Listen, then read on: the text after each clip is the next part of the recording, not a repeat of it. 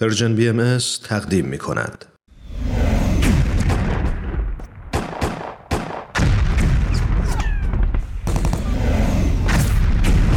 معماران صلح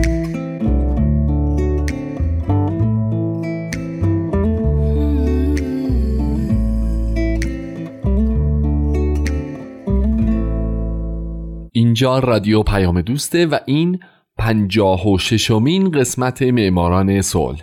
خیلی خیلی ازتون ممنونم که ما رو برای شنیدن انتخاب کردیم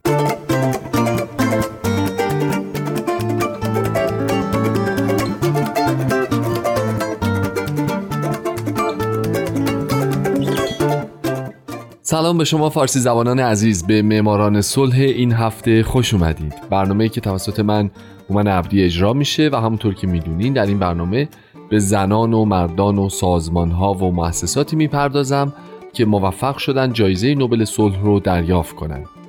کسانی که یا دغدغه صلح دغدغه همیشگیشون بوده یا اگرم نبوده در یک بزنگاه تاریخی کاری رو که باید انجام دادن و باعث شدن ما الان تو دنیای امتری زندگی کنیم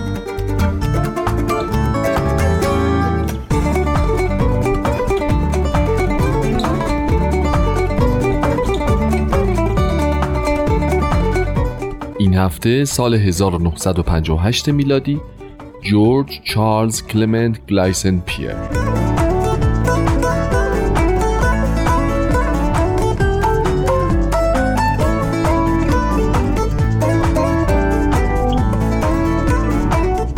جورج چارلز کلمنت گلایسن پیر معروف به پدر پیر در ده فوریه 1910 در بلژیک متولد شد و وقتی فقط 59 سالش بود در سیوم ژانویه 1969 در همین کشور درگذشت. او کشیشی دومینیکنی بود که هدفش در زندگی رسیدن به راهی برای ایجاد تفاهم بین مردم جهان، ریشهکن کردن فقر و ناامیدی و تسکین آلام پناهندگان و آوارگان بیشمار ناشی از جنگ جهانی دوم بود و تقریبا تمام عمرش در همین راه صرف شد. و تلاشاش البته از دید کمیته نروژی نوبل پنهان نموند و اونها پدر پیر رو برنده جایزه نوبل صلح در سال 1958 معرفی کردند.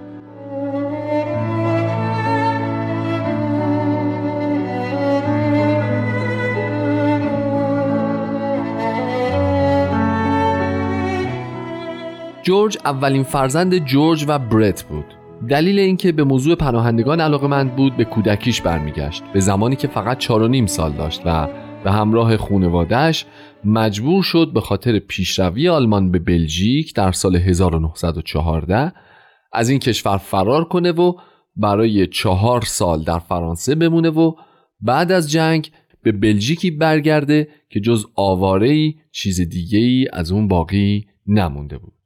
بعد از چند سال جورج در کالج بلوو فلسفه و ادبیات کلاسیک خوند و در 18 سالگی تصمیم گرفت وارد صومعه لاسارت بشه و در اونجا نام هنری دومینیک رو برای خودش انتخاب کرد.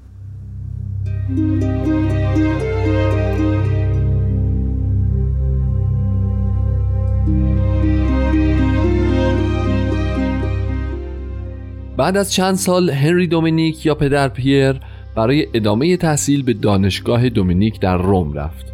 اینم بگم که اصولا دومینیکن ها فرقه از دیانت مسیحی هستند که در قرن دوازده میلادی بر پایه عقاید قدیس دومینیک شکل گرفت. عقایدی که با فقر مخالف بود با بدعت مبارزه می‌کرد. دیگه بهتون بگم از استدلال های عقلی و فلسفی و منطقی هم برای نظریات خودش استفاده می‌کرد. خلاصه پدر پیر در دانشگاه آنجلیکو مدرک دکترای خودش رو در رشته الهیات دریافت کرد و بعد رفت در دانشگاه لوون بلژیک و برای یک سال علوم اجتماعی خوند.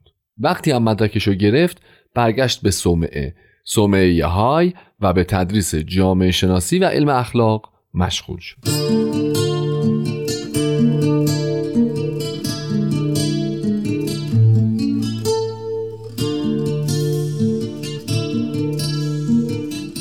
اما سال 1938 سالی کلیدی در زندگی پدر پیر بود چرا که در این سال خدمات طولانی خودش رو برای ستم دیدگان با تأسیس سرویس خدمات تعاونی به خانواده ها شروع کرد او ایستگاههایی برای کمپ های صحرایی برای کودکان در طول جنگ جهانی دوم و بعد از اون راه اندازی کرد و در اون به هزاران کودک بلژیکی و فرانسوی غذا می‌داد و از اونا نگهداری می‌کرد.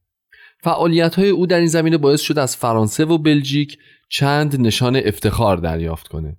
ولی فعالیت های پدر پیر با به پایان رسیدن جنگ جهانی دوم تموم نشد.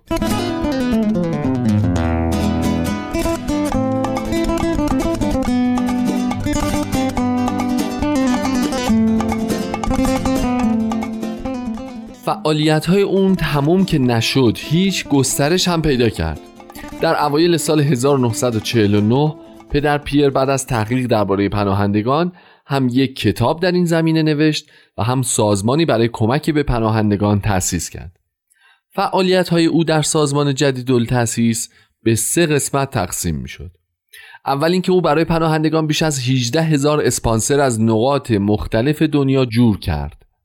یه قسمت دیگه از کار پدر پیر برنده جایزه نوبل صلح در سال 1958 و سازمانش ساختن خونه هایی برای سالمندان بود که فقط چهار تا از این خونه ها در بلژیک ساخته شد. و کار دیگه ای که پدر پیر برای پناهندگان کرد این بود که او معتقد بود پناهندگان باید فرصت این رو داشته باشند تا ریشه های خودشون رو در اونجایی که زندگی می‌کنن محکم کنن تا بتونن به استقلال مالی و ثبات روحی برسن. در نتیجه پدر پیر برای اونها با همکاری یک شرکت خصوصی به نام قلب انسان دهکده های کوچیکی ساخت تا پناهندگان در این دهکده ها بتونن آزادانه زندگی کنن. اونا تونستن هفت دهکده بسازن. پنج تا تو آلمان، یکی تو اتریش، یکی هم تو بلژیک که در هر کدوم 150 پناهنده زندگی می‌کردن.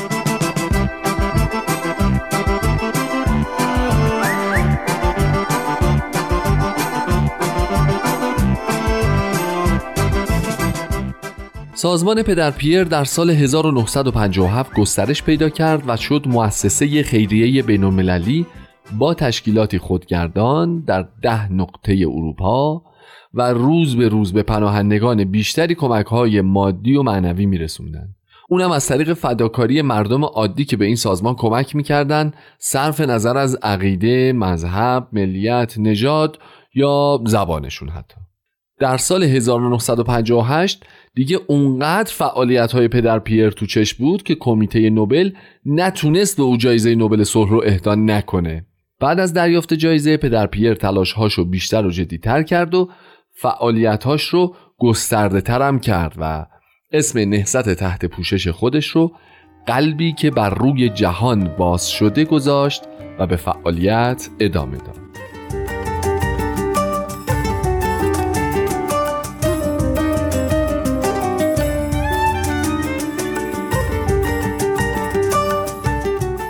فعالیت های این سازمان از همون ابتدا هم تئوری بود و هم عملی با گرایش های بشر این سازمان چهار مؤسسه فرعی تأسیس کرد که هر چهارتاشون هنوز هم به فعالیت ادامه میدن. دانشگاه صلح، دوستی جهانی، حمایت جهانی و جزایر صلح. جزایر صلح نام یک انجیوه که با هدف رشد بلند مدت جوامع روستایی کشورهای در حال توسعه تأسیس شده بود. این پروژه به خصوص تو هندوستان و بنگلادش خیلی فعال بود. دانشگاه صلح هم یک دانشگاه واقعیه که افراد می‌تونن یا تو دوره های دو هفته ای ثبت نام بکنن یا تو دوره های دو روزه یا حتی تو کلاس های تک جلسه ای سخنرانی و جلسات مناظره دوستانه و درباره صلح کلی چیز یاد بگیرن. اما در مورد دو مؤسسه دیگه. دوستی جهانی مؤسسه‌ایه که مناظرات دوستانه راه دور رو از طریق مکاتبات بین مردمی با فرهنگ‌های مختلف ترویج میده و مؤسسه حمایت جهانی هم مؤسسه‌ایه که با تأمین کالاهای مورد نیاز اسپانسر خانواده های پناهجو در آفریقا و آسیا میشه. بنابراین میراسی که پدر هنری دومونیک پیر در طول 32 سال فعالیتش برای صلح و بشریت به ارمغان آورده میراسیه که هنوز پابرجاست با اینکه خودش خیلی زود این جهان رو ترک گفت. اونم به خاطر عوارض ناشی از یک عمل جراحی نچندان موفق. مؤسسه نوبل صلح در بیانیش هنگام اعلام برنده شدن جایزه توسط پدر پیر درباره او نوشت او پلی ساخت بر فراز امواج متلاطم استعمار، ضد استعمار و کشمکش های نجات پرستانه.